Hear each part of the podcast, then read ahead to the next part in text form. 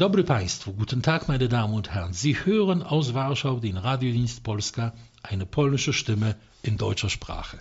Am Mikrofon begrüßt Sie Janusz Stitzner. Seien Sie herzlich willkommen zu den Themen der Woche, einer Sendung, in der wir die wichtigsten Neuigkeiten aus Polen kommentieren. Mein und Ihr Gast ist heute Herr Jakub Kukla, Redakteur beim Polnischen Rundfunk. Zusammen mit ihm wollen wir den heutigen Rückblick bewältigen. Herzlich willkommen. Guten Tag. Und das sind unsere Themen. Die Kanzlerkandidatur von Martin Schulz weckt in Polen, gelinde gesagt, sehr gemischte Gefühle. Wie gestaltet sich die politische Lage im Land nach dem Ende der Besetzung des Parlamentsplenarsaals Mitte Januar? Bürgermeister künftig nur für zwei Amtsperioden.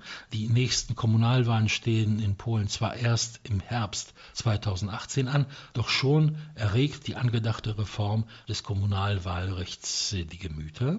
Und Lech Wałęsa endgültig als Stasi-EM entlarvt. Schriftanalysen lassen keinen Zweifel daran. Die Aufstellung von Martin Schulz als Kanzlerkandidaten der SPD war in Deutschland die wichtigste Nachricht der letzten Tage. In Polen ist sie überwiegend kritisch kommentiert worden. Was nicht wundern sollte, weil ist in Polen entweder unbekannt oder, wenn man ihn kennt, dann durch seine Aussagen über Polen als Chef des Europäischen Parlaments. Er sprach vor wenigen Monaten von einer Putinisierung der polnischen Politik, von einem Staatsstreich. Er kritisierte aufs Schärfste die Regierung in Warschau. Durch diese Aussagen ist er in Polen bekannt. Ich darf zitieren, ein Zitat vom 10. Dezember 2015. Gerade der Wechsel in Polen hat stattgefunden. Der Vizepräsident des Europäischen Parlaments, Alexander Graf Lambsdorff, FDP, hat dem EU-Parlamentspräsidenten Martin Schulz, SPD, im Streit mit der neuen polnischen Regierung einen verbalen Amoklauf vorgeworfen. Lambsdorff sagte, dieser verbale Amoklauf von Martin Schulz ist ein Geschenk für die neue Regierung in Warschau. Das sagte Lambsdorff im Deutschlandfunk. Es ist eine Reihe von Äußerungen von Martin Schulz, die sowohl antideutsche als auch antieuropäische Gefühle in Polen verstärken.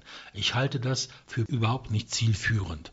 Dieser Mann soll deutscher Bundeskanzler werden, ein Mann, der sehr emotional auftritt, der sehr viel spricht, wie ein Maschinengewehr, der heute in Deutschland als eine Bereicherung der politischen Szene betrachtet wird. Jemand, der anders auftritt als Frau Merkel, andere deutsche Politiker und äh, heute die Aufmerksamkeit bindet aber seine Art, sich zu äußern, über Polen, seine unbedachten Aussagen könnten, sollte er Bundeskanzler werden, für die polnisch-deutschen Beziehungen katastrophal werden.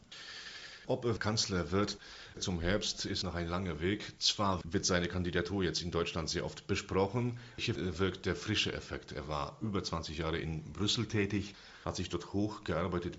Nun ist er plötzlich in Berlin aufgetaucht. Also er muss für Aufmerksamkeit sorgen, das ist klar. Sollte er die Wahl gewinnen, was würde das für die deutsch-polnischen Beziehungen bedeuten? Es könnte ein Kanzler die Macht übernehmen, der nicht so empfindlich für die Fragen von Osteuropa ist wie Angela Merkel.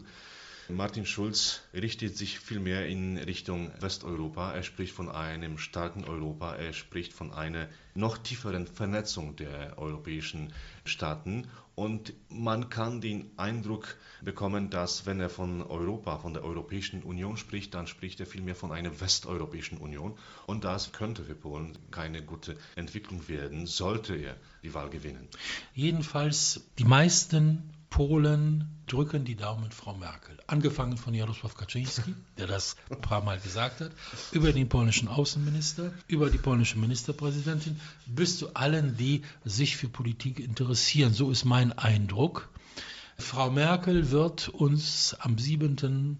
Februar mit ihrem Besuch beehren in Warschau. Mal sehen, was dabei rauskommt. Auffallend ist, dass sie anders als Martin Schulz nie sich zu solchen Äußerungen hat hinreißen lassen. Sie hat eine reine Weste, sie kann in die Gespräche treten, nachdem sich der Staub gelegt hat nach dem Machtwechsel in Polen. Während Martin Schulz käme ihr heute große Probleme hätte, er müsste erstmal seine früheren Äußerungen irgendwie kommentieren, vielleicht zurücknehmen, vielleicht einschränken. Frau Merkel muss das nicht. Und daran sieht man die politische Reife dieser beiden. Über den Ausgang und die Folgen der Besetzung des Sejm-Plenarsaals durch die Opposition, eine Aktion, die wie mit einem Paukenschlag am 16. Dezember begann und Mitte Januar sank und klanglos abgebrochen wurde, haben wir in den letzten Themen der Woche sehr ausführlich berichtet. Wenn Sie, meine Damen und Herren, die Sendung nicht gehört haben, dann können Sie das auf unserer Internetseite nachholen. Es lohnt sich.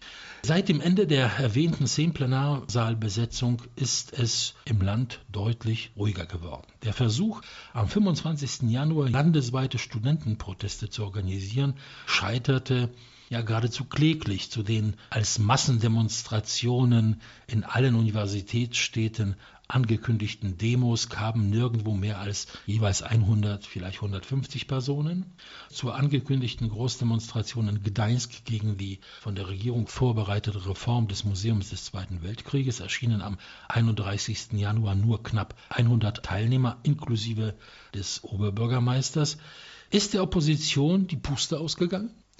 Anscheinend ja. Die Proteste waren schon sehr eigenartig. Es wurde ja sehr viel auch in Deutschland berichtet über die Proteste der Opposition. Das ganze Jahr lang gab es ja Demonstrationen. Das wurde sehr hervorgehoben. Plötzlich Stille. Woran liegt das? Die Opposition sagt mit einer gebetmühlenartigen Regelmäßigkeit, Kaczynski muss weg.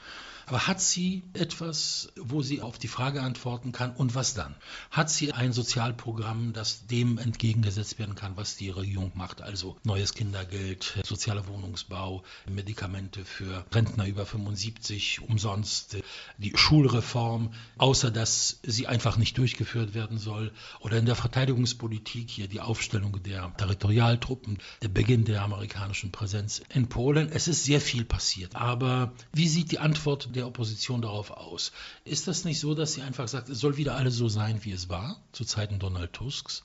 Dagegen haben sich ja die Wähler ausgesprochen. In der Mehrheit haben sie ja diese Regierung abgewählt.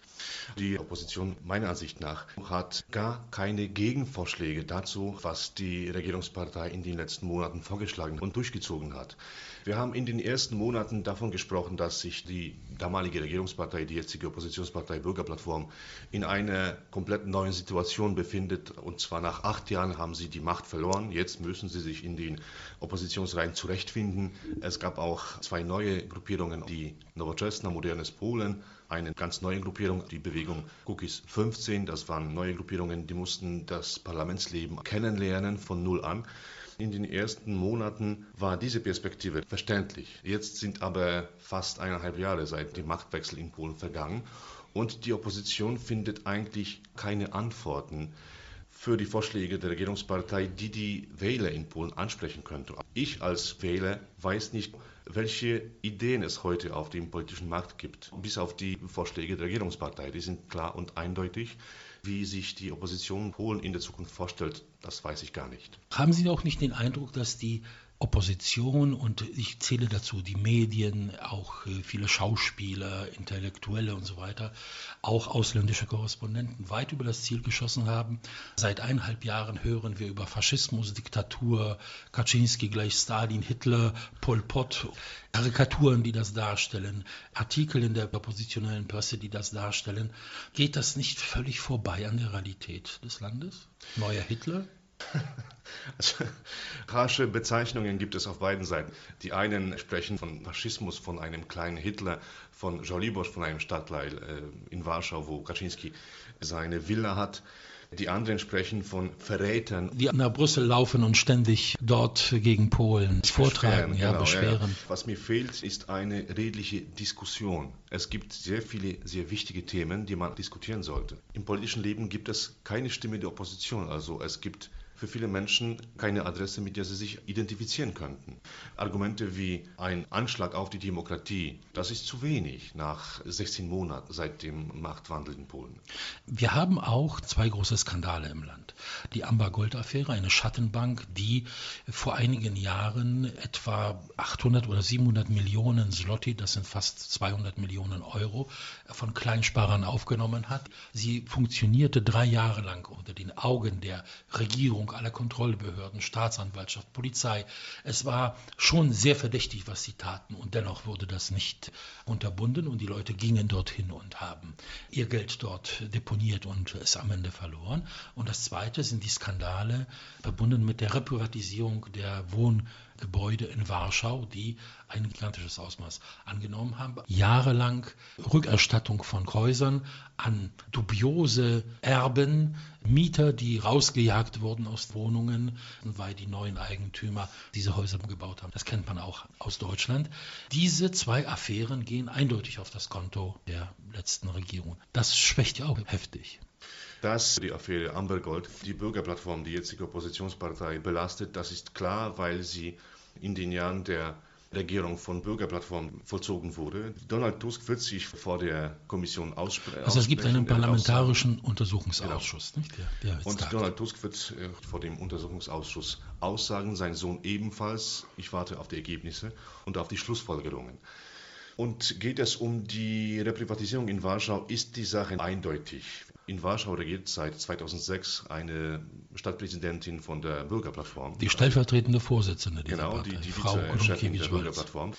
Hanna Grunkiewicz-Walz sollte davon wissen, sie sollte schon früher handeln. Nicht jetzt, nicht erst nach dem Machtwechsel in Polen. Das ist klar, das ist ein Problem. Wie beurteilen Sie die innere Situation sowohl in den beiden großen Oppositionsparteien, also der Bürgerplattform wie auch der kleineren Modernes Polen und im Komitee zur Verteidigung der Demokratie, eine außerparlamentarische Bewegung, die sehr viel von sich reden gemacht hat. Mateusz Kijowski, der Chef dieser Bewegung, ist äh, überführt worden, dass er getürkten Rechnungen ausgestellt hat. Dennoch ist er wiedergewählt worden zum Chef der Bewegung in Masowien, also in der Woiwodschaft äh, um Warschau herum und Warschau selbst, und will sich der Neuwahl zum Chef der Bewegung stellen. Es ist in den letzten Wochen sehr modisch geworden, über die Opposition in Polen zu lachen. Die Situation ist wirklich dramatisch. Mir ist nicht zu lachen, weil eine gesunde Demokratie braucht eine starke Opposition, eine kritische Gegenstimme. Zurzeit macht es äh, die Opposition, den Regierenden, sehr leicht. Die größte Oppositionspartei, die Bürgerplattform, ist immer noch mit inneren Kämpfen beschäftigt. Die Frage wird immer wieder aufgeworfen, wer der eigentliche Chef ist, wie stark sind die jungen Abgeordneten im Kampf mit den Älteren und das sind drittrangige Themen für die Wähler. In Bei modernen Polen gibt es eine Liebesaffäre, während die Abgeordneten das Rednerpult im Sejm blockierten, reiste der Chef der Gruppierung, der damaligen Vizechefin der Partei, nach Portugal. Leider hat ein Passagier ein Foto im Flugzeug gemacht und das ist aufgeflogen. Die Vizechefin ist keine Vizechefin mehr. Vielleicht können wir ein Fazit ziehen. Die Opposition in Polen ist schwach, sie ist zerstritten, sie hat kein Programm, sie kann sich schwer behaupten gegen die jetzige Regierungspartei, aber nicht deswegen, weil sie verboten wurde, weil sie beschränkt wird, weil wir hier Diktatur haben, sondern weil sie selbst über ihre eigenen Beine stolpert. So könnte es man sehen, genau. Leider. Die nächsten Kommunalwahlen sind im Herbst 2018. Die ersten Wahlen seit dem Staatspräsidenten- und Regierungswechsel in Polen im Jahr 2015 und damit die erste Möglichkeit für die Regierungspartei Recht und Gerechtigkeit und die Opposition, sich an der Wahlurne den Bürgern zu stellen. Ganz kurz zur Erläuterung. Anders als in der föderalen Bundesrepublik gibt es in Polen ein Kommunalwahlrecht für das ganze Land. In der Bundesrepublik ein Kommunalwahlrecht in jedem Bundesland.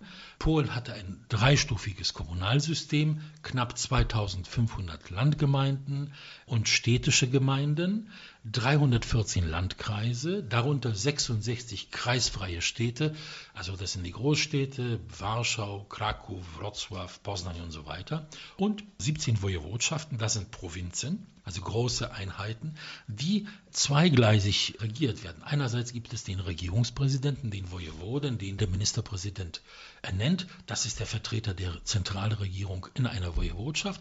Aber auf der anderen Seite gibt es eine Selbstverwaltung eine Bürgervertretung, das ist kein Landtag, die über vieles bestimmt und die Kompetenzen sind geteilt. Ein Teil vor allem innere Sicherheit und einiges mehr für den Regierungspräsidenten, für den Wojewoden, alles andere für die Selbstverwaltung. Also während dieser Kommunalwahl, die alle vier Jahre stattfindet, wird auch diese regionale Bürgervertretung gewählt.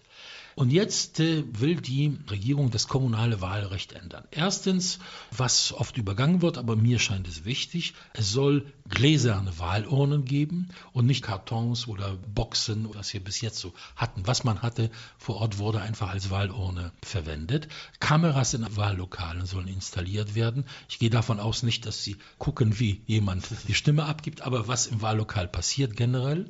Und die Stimmauszählung soll unter den Objektiven dieser Kameras stattfinden. Und was wichtig ist, der Wahlausschuss zählt alle Wahlzettel zusammen aus. Oft war das so, also meine Damen und Herren, wollen wir es schnell machen, jeder nimmt einen Haufen und zählt es aus und dann rechnen wir das zusammen, was natürlich dazu führen kann, gerade in kleinen Gemeinden, dass da Betrug betrieben wird. Ist dagegen etwas einzuwenden? Das ist die Dimension, die oft übersehen wird, weil sie keine Kontroversen hervorruft. Videokameras in den Wahllokalen oder eine gemeinsame Stimmenauszählung durch alle Mitglieder der Wahlkommission, das sind Postulate, mit denen sich die meisten Politiker. Aber fast 30 Jahre nach dem Ende des Kommunismus wird das endlich verbrieft in das Wahlrecht eingeschrieben. Das hat auch was auszusagen. Lieber später als nie, das sind sehr vernünftige Postulate. Wie wichtig das ist, vielleicht wollen wir noch erinnern, die letzten Kommunalwahlen 2014 waren von Missständen, Pannen gezeichnet, auch von großem Verdacht auf Fälschungen. Wir hatten Proteste dagegen. Das Ergebnis wurde erst nach Monaten endgültig bekannt gegeben. Es gibt Gründe dafür, dass man das so regelt, denn die letzte Kommunalwahl war eine Katastrophe. Das war im Jahr 2014 und da gab es erhebliche Kontroversen. Zum einen, weil die Auszählung der Stimmen sehr lange dauerte. Die staatliche Wahlkommission konnte diese Aufgabe nicht bewältigen. Zudem gab es auch sehr, sehr viele ungültige Stimmen, um die 20 Prozent. Das gab es vorher noch nie. Zum Dritten waren die offiziellen Ergebnisse weitaus anders als die Vorhersagen. Oder die Befragung vor den Wahllokalen. Genau. Und demnach schnitt die Bauernpartei PSL sehr gut ab die eigentlich 5, 6 Prozent hat, sie hatte plötzlich 25 bei der Kommunal. Genau, und in diesem Kontext konnte sich die damalige Oppositionspartei, die jetzige Regierungspartei, Recht und Gerechtigkeit als ein Verlierer sehen, weil sie in den Befragungen besser abgeschnitten hat als dann in den offiziellen Ergebnissen. Aus diesem Grund sprach Jaroslaw Kaczynski damals zuerst von Fälschung der Wahlen, dann eher von Verfälschungen. Er tat es zusammen mit Leszek Miller. Genau dem Chef der Postkommunisten. Der Linken, mhm. Sie haben sich damals getroffen und haben beide gegen diese Wahl protestiert. Der damalige Staatspräsident Komorowski sagte, das ist Wahnsinn und nichts geschehen. Eine ziemliche Katastrophe. Ich darf Sie darauf hinweisen, meine Damen und Herren, dass wir einen sehr ausführlichen Beitrag dazu haben auf unserer Internetseite. Den Link werden wir zu dieser Sendung dazustellen. Wer mag, kann das nochmal nachvollziehen. Aber die wichtigste Veränderung soll sein, dass ab dem Jahre 2018, also ab den nächsten Kommunalwahlen, die Bürgermeister und die Oberbürgermeister in Polen, die ja direkt gewählt werden während der Kommunalwahl, nur noch zwei Amtsperioden amtieren dürfen. Es heißt im Vorschlag der Regierungspartei, das soll ab 2018 gelten. Das heißt, wer schon zwei oder drei oder vier Amtsperioden hinter sich hat, wird bei dieser Wahl nicht mehr zum Bürgermeister antreten können. Er kann in den Stadtrat, er kann in alles Mögliche, aber nicht mehr als Bürgermeister einer Gemeinde. Und das stößt auf Widerstand, auf Kontroversen. Das ist das eigentliche Problem, und zwar nicht die zwei Kadenzen an sich, weil mit diesem Vorschlag sind auch zum Teil die Oppositionsparteien einverstanden, modernes Polen zum Beispiel. Das Problem ist, wann die Veränderungen in Kraft treten sollten. Geht es nach Kaczynski, nach dem Chef der Regierungspartei, sollten die Veränderungen schon im kommenden Jahr 2018 bei den kommenden Selbstverwaltungswahlen in Kraft treten. Und das ist nicht die glücklichste Lösung. Und zwar, wenn eine Partei, die gerade die Macht hat, Veränderungen im Wahlrecht vorhat, dann erweckt das schon den Eindruck, dass sie vielleicht seine Position verbessern möchte. Wenn Kaczynski gesagt hätte, wir wollen diese Veränderungen einführen, aber erst ab dem Jahr 2022, sagen wir, Ab 2026 müsste das sein. Also zwei Amtsperioden, wenn wir damit anfangen, 2018, acht Jahre, also erst bei den Wahlen 2026 müsste diese Regelung gelten. Ja, das wollen wir, perfekteste Lösung. Wollen wir aber darauf hinweisen, 45 Prozent der polnischen Bürgermeister sind schon in der dritten Amtszeit jetzt. Wir haben eine nicht geringe Zahl von Bürgermeistern, die schon vier oder fünf Amtsperioden sind. Und worauf wird hingewiesen? Dass dieses dazu führte, dass Klüngel und Filz entstehen, die praktisch jeden Wechsel unmöglich machen. Die Gemeinde ist der größte Arbeitgeber, die Gemeinde ist der größte Vergeber von Aufträgen für die örtlichen Firmen. Sie beeinflusst die örtlichen Medien, weil sie dort äh, viele Anzeigen schaltet, Amtsanzeigen. Und im Grunde kann das so sein, dass am Ende die Demokratie darunter heftig leidet. Was für eine Möglichkeit gibt es, das zu verändern, ist eben die Frage. Wer schon drei Amtsperioden ist, wird noch zwei bleiben können. Kaczynski sagt, das Verfassungsgericht soll darüber entscheiden. Wir werden sehen. Haben Sie nicht den Eindruck, dass hier doch ein erhebliches Problem besteht für die Demokratie, vor allem in kleinen Gemeinden, wo dann eine Gegenkraft gar nicht entstehen kann? Die Rhetorik kann man aber auch so verstehen, dass jeder Bürgermeister, der länger als zwei oder drei Amtsperioden regiert, in irgendwelche Machenschaften verwickelt sein muss, was nicht der Wahrheit entsprechen muss. Es gibt Menschen, die seit vielen, vielen Jahren regieren, weil sie sich bewährt haben und weil die Bewohner einer konkreten Stadt wollen, dass dieser Mann oder diese Frau weiter regiert. Und das ist ihr gutes Recht. Die Wahlbeteiligung bei den Kommunalwahlen in Polen ist katastrophal niedrig. 45, 40 Prozent. Ist das nicht so auch deswegen, weil viele verzweifeln und sagen, es hat eh keinen Sinn, der wird ja ewig sowieso regieren? Es könnte sein, aber die Wahlbeteiligung bei den Parlamentswahlen ist auch relativ niedrig. Na, 52 Prozent. Ja. Von 45 bis 52. Man, man könnte sagen, groß. da ist etwas vor Ort. Das betrifft viel mehr als irgendwo in Warschau ein Abgeordneter. Das ist mein Bürgermeister. Und da diese Resignation und Passivität ist geradezu bestechend. Es könnte sein, dass viele Menschen den Glauben an die Demokratie verloren haben. Es könnte aber auch sein, dass die Menschen vor Ort die Demokratie nicht verstehen, dass sie mhm. nicht wissen, wie wichtig ihre Stimme ist, mhm. dass sie nicht wissen, dass der Wahlgang ihre Pflicht ist. Wenn sie die Wirklichkeit um sich herum mitgestalten wollen, dann sollten sie zu den Wahlen gehen. Ich weiß nicht, welche Antwort von den beiden der Wirklichkeit entspricht, aber ich glaube, dass beide möglich sind. Jedenfalls eine Beschränkung wäre nicht schlecht. Ich sehe hier auch kein Rezept, wie man das durchführen soll. Mir dauert das noch acht Jahre weiter zu lange, sollen die Richter entscheiden. Aber wenn ich lese, jemand ist seit 16 oder 20 Jahren Bürgermeister, wenn er auch der beste Mensch ist, es ist klar, dass da so feste Bande entstehen, dass die einen unter den Tisch fallen und die anderen bevorzugt werden, auch wenn man nicht dafür Bestechungsgelder nimmt.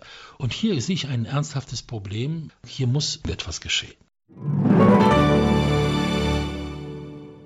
Dass Lech Wałęsa in der ersten Hälfte der 70er Jahre ein bezahlter Zuträger der polnischen Staatssicherheit war, der seine Kollegen von der damaligen Leninwerft denunziert hat, war schon seit Jahren bekannt. Es gab Beweise, aber sie wurden von Lech Wałęsa und seinen Anhängern angezweifelt. Im Februar 2016 kam dann die Wende. Bei der Durchsuchung der Villa des gerade verstorbenen polnischen kommunistischen Innenministers Czesław Kiszczak wurde Wałęsas Stasi-Akte gefunden. Er hat sie mitgehen lassen und bei sich zu Hause fast 30 Jahre versteckt gehalten. Diese Akte hatte sehr viel Kompromittierendes über Lech Wałęsa auszusagen. Alle Historiker, die sie eingesehen haben, auch solche, die sehr Wałęsa-freundlich sind, haben eindeutig gesagt, die Akte ist echt. Aber Wałęsa selbst und diejenigen, die ihn verteidigten, wir wollen daran erinnern, die Oppositionsparteien und die Bewegung Komitee zur Verteidigung der Demokratie sind ja für Wałęsa auf die Straße gegangen, haben gesagt, wir verweigern uns gegen solche Bezichtigungen, das ist furchtbar. Alle haben gesagt, es soll eine Schriftexpertise geben, ein Gutachten. Das ist nun erstellt worden von einem sehr angesehenen Institut in Krakow. In dieser Akte waren die Verpflichtungserklärung, handschriftlich geschrieben von Wałęsa, waren Quittungen über Geldbeträge. Zwischen Januar 71 und Juni 74 hat er insgesamt 12.000 Zloty etwa bekommen. Er verdiente damals 1200 im Monat. So waren die Verhältnisse. 29 schriftliche IM-Berichte von ihm und ein Vergleichsmaterial, das die Wissenschaftler genommen haben. 147 Schriftstücke von Wałęsa aus den Jahren 63 bis 2016 sind überprüft worden, um die Vergleiche zu haben. Die Pressekonferenz hat stattgefunden. Das Ganze ist äh, endgültig bewiesen worden. Die Wissenschaftler haben ihre Meinung gesagt. Lech Wałęsa bestreitet es weiterhin. Das wundert mich auch nicht. Wałęsa hat es so lange bestritten, dass er nach so vielen Jahren keine andere Wahl hat. Er hatte eine Chance. Anfang der 90er Jahre.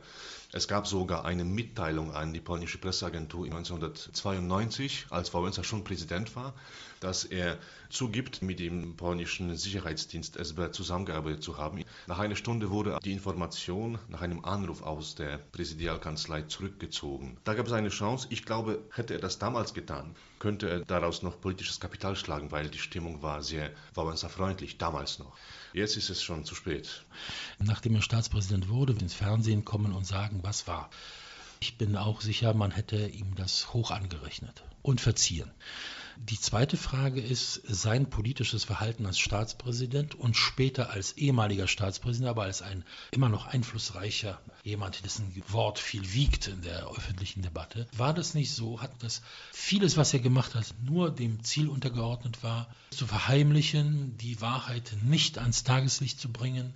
Wir wissen heute, er hat sich Akten zukommen lassen, die man gefunden hat und hat sie selbst vernichtet oder seine Mitarbeiter.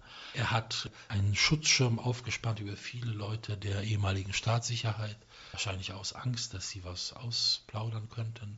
Es ist nicht nur die Frage der frühen 70er Jahre, sondern auch der 90er Jahre und seines Verhaltens. Müssten wir dann nicht noch einmal das Ganze durchdenken, überprüfen und einer neuen Einschätzung unterstellen.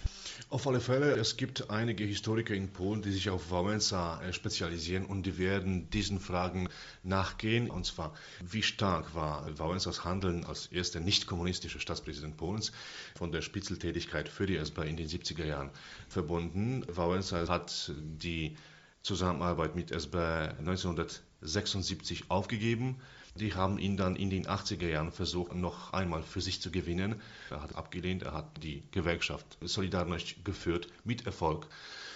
Es gibt Stimmen, die aus Wałęsa den Staatsfeind Nummer eins zu machen versuchen. Der Fall wurde politisch von sehr vielen ausgenutzt, auch von dem politischen Umfeld von Wałęsa. Es gab Vermutungen, dass er höchstwahrscheinlich in die Zusammenarbeit mit der SB verwickelt war. Dennoch hat man ihn äh, für den Posten des Präsidenten Polens unterstützt und man hat für ihn die Wahlkampagne äh, vorbereitet. 1991, als es die Staatspräsidentenwahlen gab und Wałęsa sich aufgestellt haben, 99 Prozent der Polen nicht die geringste Ahnung gehabt, dass es so etwas gab. Die Akten waren ja weggeschlossen. Es wurde von vielen seiner Kampfgefährten behauptet, weil sie schon Verdacht schöpften. Aber er hat es bestritten, ganz eindeutig, auch von sich gewiesen. Und wenn Sie sagen, er wird zum Staatsfeind gekürt, seine Aussagen über die heutige Regierung sind so aggressiv, ich werde sie aus den Ämtern vertreiben und zwar so schnell, dass sie aus den Fenstern springen. Wir müssen eine Revolution anzetteln. Kaczynski ist ein zweiter Hitler und so weiter und so fort. Das sind die Aussagen von mhm. Wałęsa. Also stilisiert wird er nicht, sondern er macht sich dazu. Und drittens, vielleicht noch zwei Worte über den Charakter dieses Mannes, der ja unglaublich selbstbezogen ist. Ich habe alleine den Kommunismus bewältigt. Ich, ich, ich. Und Millionen von Mitgliedern der Solidarność finden sich an seiner Erzählung überhaupt nicht wieder. Mhm. Das ist auch ein großes Problem von ihm. Warum ist das mittlerweile zu einer Clownfigur geworden? Leider. Ein, sein ein, Auftreten, seine Art, sich zu kleiden, seine Art, sich zu geben, sich zu äußern. Das ist traurig. Das ist eine Figur, die weltweit erkannt wird. Einer der bekanntesten Polen in der Welt. Neben Johannes Paul II. ist Lech Wałęsa und vielleicht Frédéric Chopin auch. Das sind die drei bekanntesten Polen in der Welt. Nach der Wende, Anfang der 90er Jahre, hat sich erwiesen, dass Wałęsa seiner sehr großen Rolle nicht gewachsen war. In den 70er Jahren hat er eine moralische Niederlage erlitten, das ist inzwischen klar. In den 80er Jahren hatte er eine große Zeit. Er hatte Charisma, er konnte die Gewerkschaft wirklich führen und er konnte zu den Umwandlungen dann Ende der 80er Jahren führen. Und als er Präsident wurde, ja, ihn hat es überwältigt. Er war. Das heißt, er wies sich nicht als lernfähig. Er blieb so, wie er war. Das, was Sie gerade erwähnt haben, seine Aussagen, ohne ihn hätte es die Gewerkschaft nicht gegeben. Er ist der Einzige, der den Kommunismus zum Fall gebracht hat. Seine enorm große Selbstliebe und das Auftreten, ich kann mir sehr gut vorstellen, dass es auf viele abstoßend wirken musste. Ja, eine traurige Entwicklung, die aber Lech Wałęsa sie selbst zu verdanken hat. Dieses Denkmal konnte niemand anders stürzen als nur er selbst. Und da ist er leider, leider eifrig dabei. Das waren für dieses Mal die wichtigsten Themen der Woche von Radiodienst Polska aus Warschau. Mein und Ihr Gast war Herr Jakub Kukler. Vielen Dank für Ihr Kommen. Vielen Dank für die Einladung. Ihre Briefe und E-Mails, meine Damen und Herren, sei es mit Lob, Kritik oder Anregungen, sind uns stets willkommen. Janusz Stitzner und der Radiodienst Polska verabschieden sich an dieser Stelle bis zum nächsten Mal aus Warschau. Auf Wiederhören, do usłyszenia.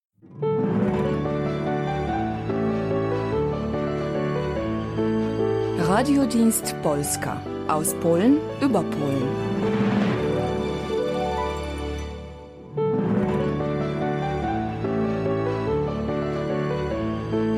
Radiodienst Polska aus Polen über Polen.